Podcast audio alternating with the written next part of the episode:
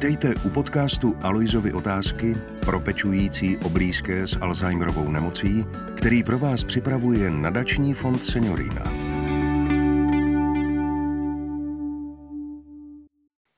Hezký den, moje jméno je Jarka Švarcbachová a dnes budu klást Aloizovi otázky panu Oldřichu Pláteníkovi, pracovníkovi v sociálních službách, který koordinuje programu v centrech v Praze, Českých Budějovicích a Ústí nad Labem a je kontaktní osobou pro německé dobrovolníky v Praze a Ústí.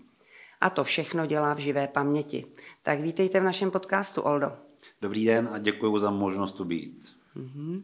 Já jsem eh, jednou eh, odpoledne měla výtahem v IMCE do eh, naší kanceláře a nastoupily ke mně dvě vyšňořené dámy poměrně vysokého věku.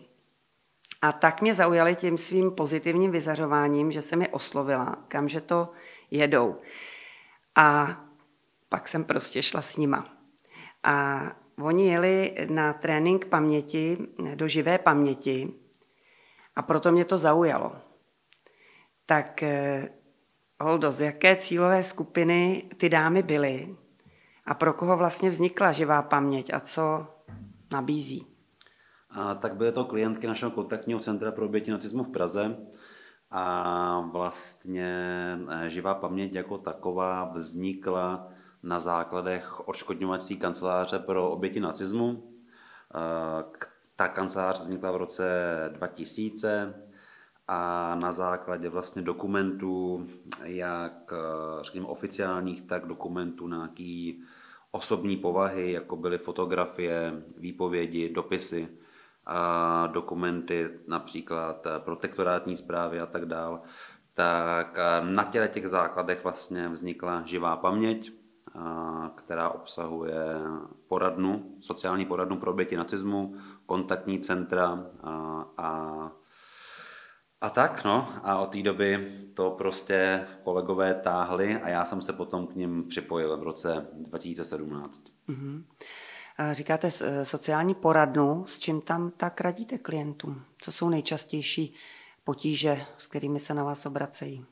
A, tak, toto by byla spíš otázka na kolegy z poradny, ale já vím, že oni pomáhají klientům, řekněme, v řešení standardních žádostí o příspěvky, příspěvky na péči, například pomáhají bez, ze zabezpečení bezbariérovosti bytu a potom specificky pro naše klienty jim pomáhají vyřizovat a administrovat, administrovat takzvaný getorente, co jsou, což jsou nároky na určitý finanční dávky pro oběti nacismu mm-hmm. podle persekuce, kterou oni zažili. Mm-hmm. Tak to máme poradnu, a vy jste ale koordinátorem e, různých programů. E, tak e, co to všechno obnáší? To je taky živá paměť. Ano, to je vlastně práce pro ty klienty. Já se snažím, nebo i kolegové v kontaktních centrech na Moravě, v Olomouci a v Ostravě, tak se jim snažíme zprostředkovat eh, vzdělávací aktivity, volnočasové aktivity, nějaký zážitky, které oni už by sami, řekněme, třeba neměli dostatečnou motivaci si je zprostředkovat sami, anebo na to už nějakým způsobem nemají. Takže já osobně vlastně se snažím jim nabídnout v kontaktním centru převážně v Praze, tam je nejvíc akcí, a cca 13 až 15 měsíci, tak máme tréninky paměti, jazykové kurzy, volnočasové aktivity, kreativní kroužky, setkání s psychoterapeutkou a potom nějaký výlety, například do muzeí, do galerií a tak dále. Mhm. No to zní fakt zajímavě a taky mi to přijde hodně užitečný. Eh, kolik klientů využívá eh, tyhle vaše programy? Uh, jak kdy, záleží na ročním období, záleží na atraktivitě té akce.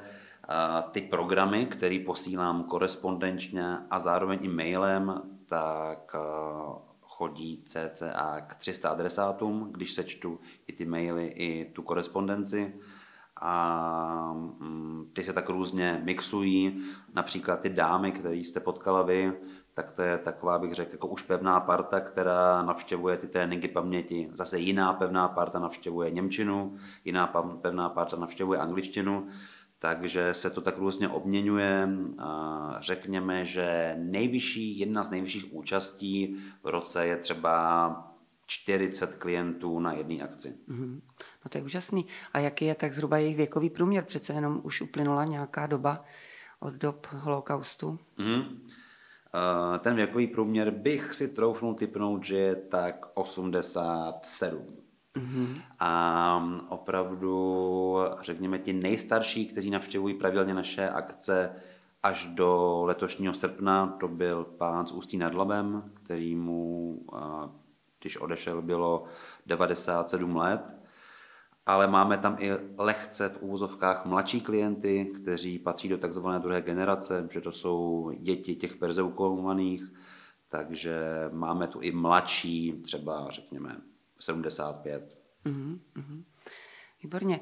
No, vy jste uh, popsal m, nějaký příklady těch akcí, které pořádáte. Uh, přijímáte i nový klienty, kdyby to někoho zaujalo, kdo nás teďka poslouchá? Uh, přijímáme, samozřejmě z řad těch přeživších stoprocentně a zároveň taky se snažíme zprostředkovat něco jako mezigenerační dialog, takže my vítáme nový eh, zájemce o naše akce a nový návštěvníky.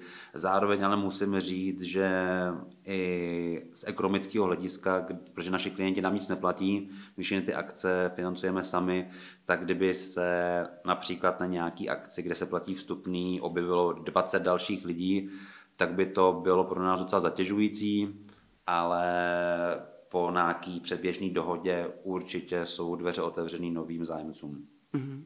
No to jste mi hned nahrál na další otázku, z čeho vlastně jsou ty vaše eh, služby, ať už ty poradenské nebo ty programy eh, financovány?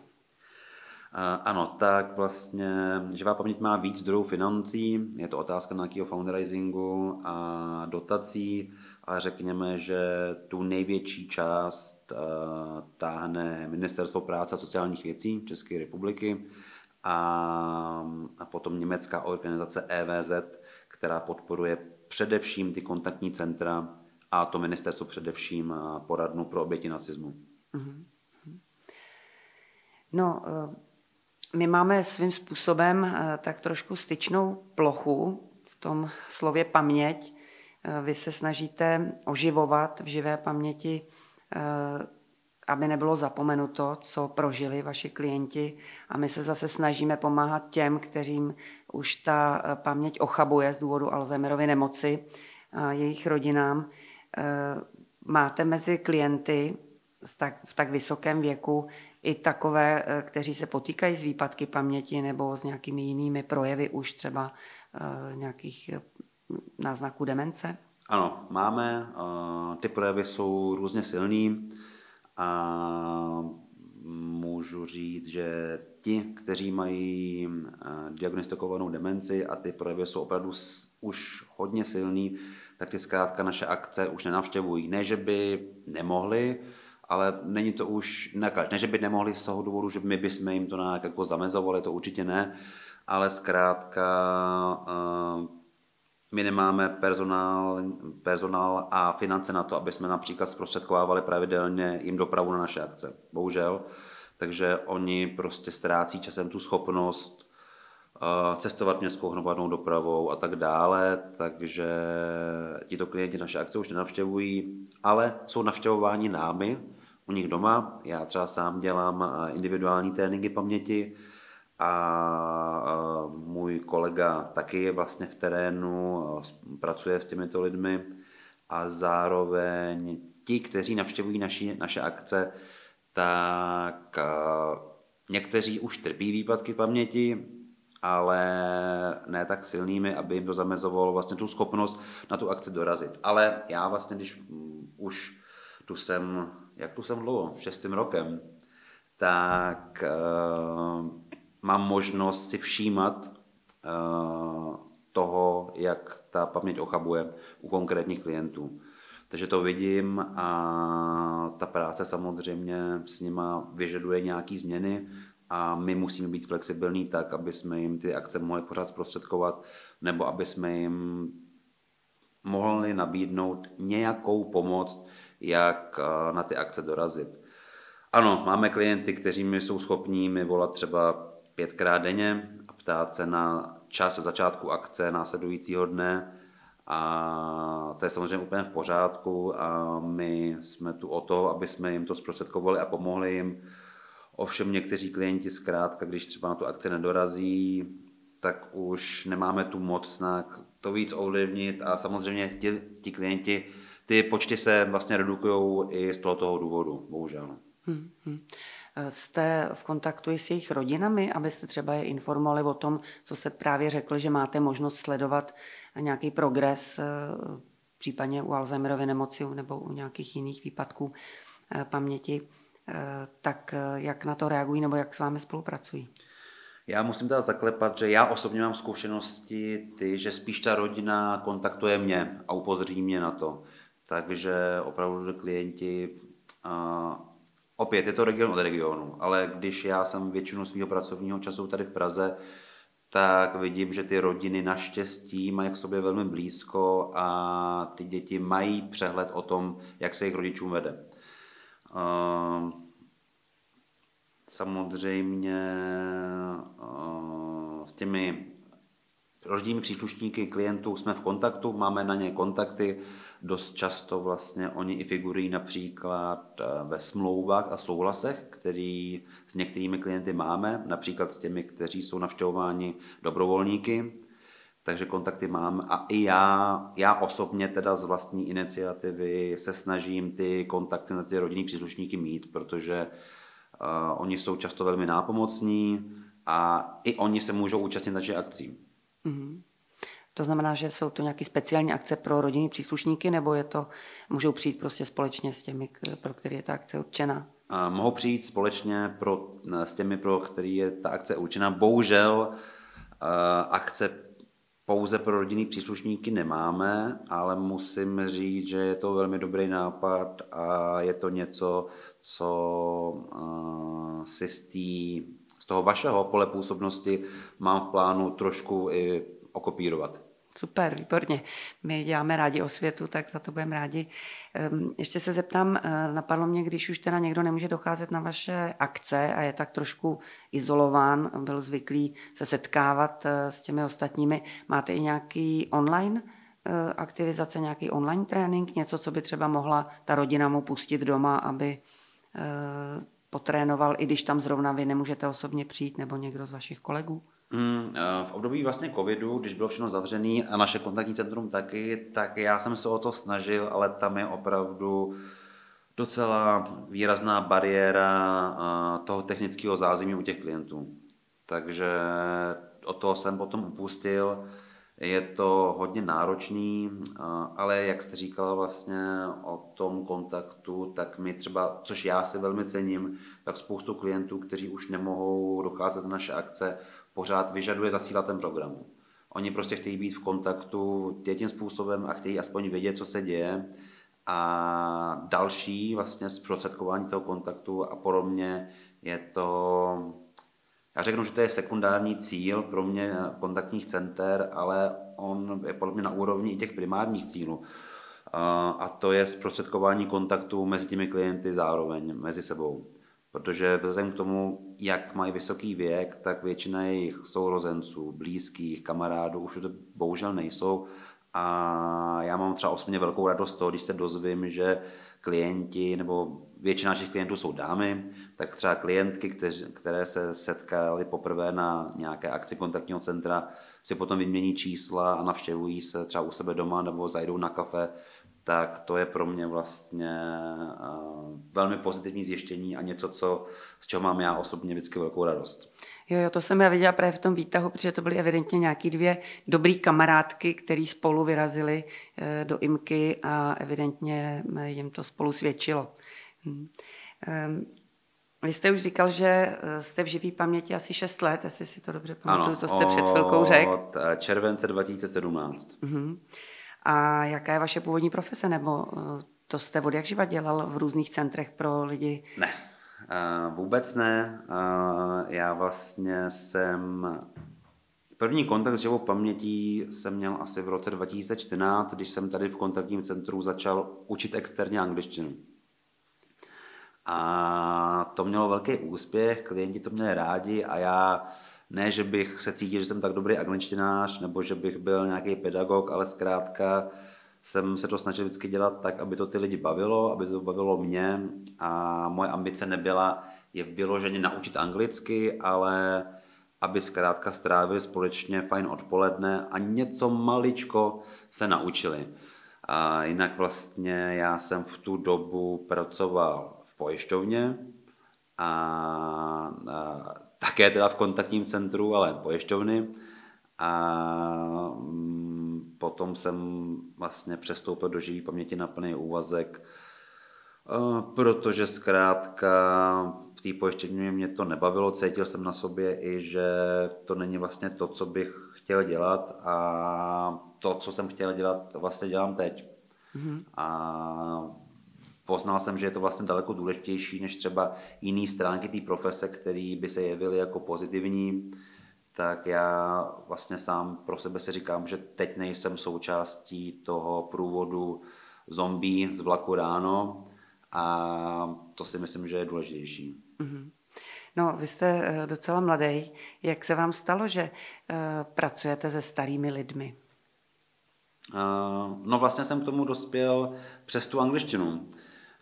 Já, když budu mluvit úplně konkrétně, tak když jsem pracoval třeba v té pojišťovně a vždycky jsem si dohadoval volno, abych mohl odběhnout dvakrát, třikrát měsíci na ty dvě, tři hodiny sem, na tu angličtinu, tak i jsem se setkal s takovými reakcemi, jako že všechno mi povolili, všechno bylo v pořádku, ale bylo to jako jo, ty si jdeš zase za těma důchodcema. A já jsem potom dospěl do stádia, kdy mě to hrozně rozčilovalo.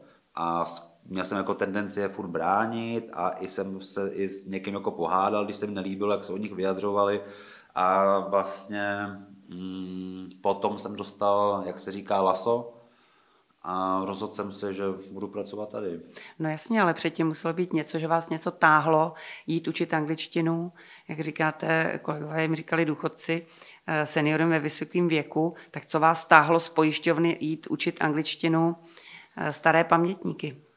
Já si myslím, že jsem vždycky měl nějaký jakoby mm, pedagogický, nechci říct talent, ale že mě, mně se vždycky líbilo poučovat jiný lidi. Mm-hmm. a ať to bylo třeba, když jsem měl úvozovkách studenty na hru na kytaru nebo na něco jiného, nebo vždycky mě prostě, nebo třeba i ve sportu, mě vždycky bavilo někomu něco vysvětlit, někomu něco ukázat a potom třeba sledovat, jak se ten člověk v tom zlepšuje. A to jsem vlastně zažíval tady během té angličtiny, protože ať jsem řekl, že to nebyla hlavní ambice naučit anglicky, tak mě prostě fascinovalo, jak například vlastně dáma přes 90 let, která opravdu začala s angličtinou v těch jejich 90, byla fascinovaná z toho, že teprve teď jí zaklaplo do sebe, že anglicky krátký se řekne short a od toho jsou odvozený shortky. Mm-hmm. Tak to, nebo třeba lék a legíny. Tak uh, ona se úplně rozplývala, když o tom mluvila a mně se to prostě hrozně líbilo. Uh, a tak no. A taky vlastně musím říct, což uh, nemůžu na to zapomenout, tak moje babička vlastně byla, řeknu, jako kmenovou klientkou živý paměti, byla velmi aktivní, co se týče besed a setkání třeba se studentama. A vlastně, že já jsem o živý paměti už věděl, už když jsem byl na Gimplu, no možná už když jsem byl na základní škole, tak už mi o tom vlastně moje babička vyprávěla. Myslím, že jsem i na pár akcích byl s ní jako doprovod i a to jsem ještě vůbec nevěděl, že tady budu pracovat. Mm-hmm, takže jste k tomu měl blízko, mm-hmm. skrzení. Mm. Ano, a ještě tam, pardon, musím říct, že ona mě i jako svý vnouče, když jsem byl malý, zásobovala příběhy ze svého totálního nasazení, což ty seniori velmi často dělají, že s tím vlastně neseznamují svoje děti, ale až ob generaci svoje vnoučata. A takže já vlastně jsem k tomu měl vždycky hrozně blízko a a ta historie mě zajímala. No, e, to mě vlastně taky zajímá, e, na co nejčastěji vzpomínají pamětníci holokaustu, eh, to, jestli jsou to vlastně jenom smutný a opravdu tragické vzpomínky, nebo se najde taky něco veselého, na co vzpomínají?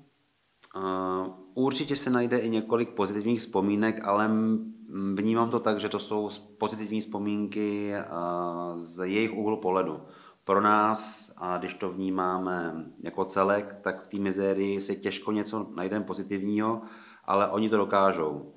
A, mm, a pak jste se i ptala vlastně, jak jsou třeba ty vzpomínky častý nebo ne, tak musím říct, že ať se to stává málo kdy, tak občas i během té akce některý, nějaký klient si vzpomene na něco, něco mu asociuje na nějakou jeho uh, vzpomínku, dost často vlastně vzpomínku třeba na rodiče, kteří nepřežili pracovní nebo koncentrační tábor a občas se to projeví i během akce, ale není to, není to zase tak častý a to se spíš stává v těch, během těch individuálních návštěv, kdy vlastně tím, jak eh, se s tím klientem zblížíme, tak on je i velmi ochotný. Někdy mi přijde, že to i potřebuje vlastně se podělit s nějakou svojí zkušeností a to je někdy náročný, ale je to součást naší práce, takže se obrníme a zvládneme to. A nehledě na to vlastně, že my i těch výpovědí jsme několik, několik set natočili, takže jsou i zvukové záznamy, ale řekněme, že to byl cíl. To byl cíl nahrát tu výpověď s tím klientem a občas se to ale i ty vzpomínky projeví, i když se, řekněme, zrovna nehodí. Hmm, hmm. No, já jsem se na to ptala vlastně v kontextu toho, že když eh, pracujeme s lidmi s demencí, tak se využívá terapie, která, která se říká reminiscence, což je takový vzpomínání. A samozřejmě, že je snaha vzpomínat na ty lepší časy nebo lepší události na dovolené, na, na nějaký životní předěly, na e, nějaký třeba rodinný zážitky a podobně, ale samozřejmě i v životě těch, kteří nezažili holokaust, jsou někdy traumatizující e, okamžiky, jako že někdo třeba přijde o dítě nebo o manžela tragicky a podobně, takže se to může vynořit, ale ta snaha je vlastně e, vzpomínat pozitivně, a nebo potom nějakým způsobem ošetřit to, když na někoho přijde právě takováhle eh, vzpomínka na nějakou tragédii, tak eh, ten poměr u těch vašich klientů bude asi obráceně, že většinou vzpomínají na, na ty tragédie a sem tam se vyjeví nějaká veselá historka, bych tak řekla. Ano, eh, je to tak, bohužel, a bohužel je to prostě logický, samozřejmě člověku naběhne spíš ta negativní a velmi často ta nejsilnější vzpomínka, což je třeba jak přišel o sourozence nebo o rodiče během druhé světové války. Eh, my, teda, když se třeba trošičku uhnu k té reminiscenci, ale my jsme ji dřív dělali, nebo takhle, to bylo ještě předtím, než jsem nastoupil do živý paměti, tak se dělala cíleně metodou orální historie, takže to byly opravdu vlastně uh, teď mě napadá slovo výslech, ale to rozhodně není to nejideálnější slovo, ale použiju ho, výslech vlastně těch klientů, kdy oni nám popisovali, nebo respektive kolegům popisovali ten svůj příběh, ale tam byly pro nás daleko důležitější ty historické konsekvence než eh, ty sociální. Mm-hmm. A pak tam teda máte ty psychoterapeuty, kteří případně pracují s těmi, eh, který ty který ty jejich vzpomínky nějakým způsobem zasáhnou a ovlivňují i ten jejich současný život, předpokládám. Uh, ta psychoterapeutka, kterou máme v rámci akcí kontaktního centra, ano, to, to byla původní idea, ale vlastně moderní doba, covid, a válka prostě na, Ukrajině, na Ukrajině, tak to ty téma velmi, velmi proměňuje a takže bych řekl, že v současné době co klienty tíží nejvíc a o čem se nejvíc baví, je třeba nelegální migrace.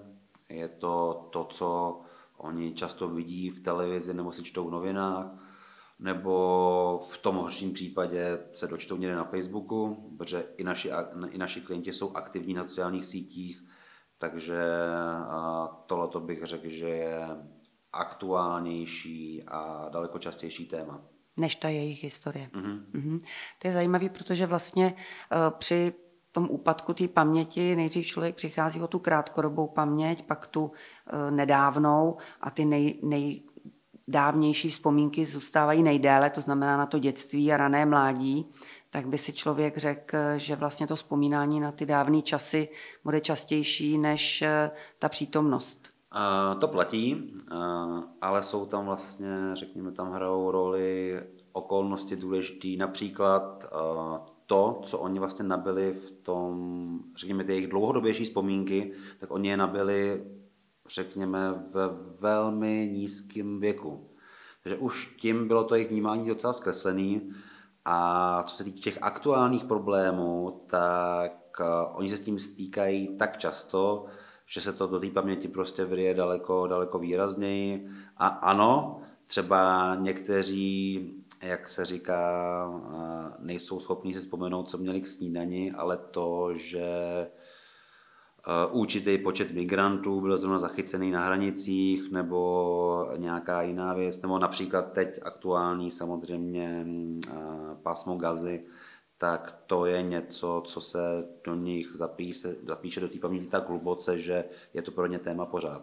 Hmm. A připomínám, je to všude ve zprávách, spousta z nich má chytrý telefony, takže oni vlastně jsou pod palbou těch, těch informací i dezinformací téměř pořád. Hmm tak možná proto je dobrý, že pro ně pořádáte programy, které mají i jiný náplně, eh, jako je trénink paměti nebo nějaký mm, návštěvy výstav a podobně, by přišli na jiné myšlenky, to je určitě záslužná eh, věc. Eh, ještě se zeptám, jestli máte srovnání mezi seniory, kteří neprošli holokaustem nebo ne, ne, nejsou přeživší holokaustu, s těmi vašimi klienty, jestli byste tam navnímal nějaký rozdíl, třeba v tom vzpomínání nebo chování nebo přístupu k životu. Máte takovýhle srovnání? Hmm. To srovnání by asi muselo být hodně detailní. S odstupem bych řekl, že ty lidi jsou všichni vlastně jakoby téměř stejní. Samozřejmě mají různé odchylky osobností, ale jsou to pořád vlastně seniori, kteří už si váží toho, že můžou být spolu. A jsou to seniori, kteří mm, už i vlastně vnímají čas úplně jinak než my. Mě jednou jeden pán, když jsem vlastně teď začínal, eh, řekl, a bylo to úplná maličkost, a, ale já si ji pamatuju docela řetelně pořád. A bylo to, já jsem se s ním dohadoval na tom, že bych s ním začal dělat individuální trénink paměti a potom, že by byl on rád navštěvován německým dobrovolníkem, aby mohl konverzovat německy. A já jsem to nějak zařídil hned během jednoho dne a on mi potom během toho, co mi děkoval, že jsem to zařídil tak rychle, tak mi řekl, víte, oni všichni si říkají, že starí lidi mají hrozně moc času ale ono to je přesně naopak. My toho času už máme hrozně málo. Takže ty lidi, naši klienti to vnímají a i skrz to vlastně vidím tu jejich radost z toho, že se tady můžou setkávat. Mm-hmm.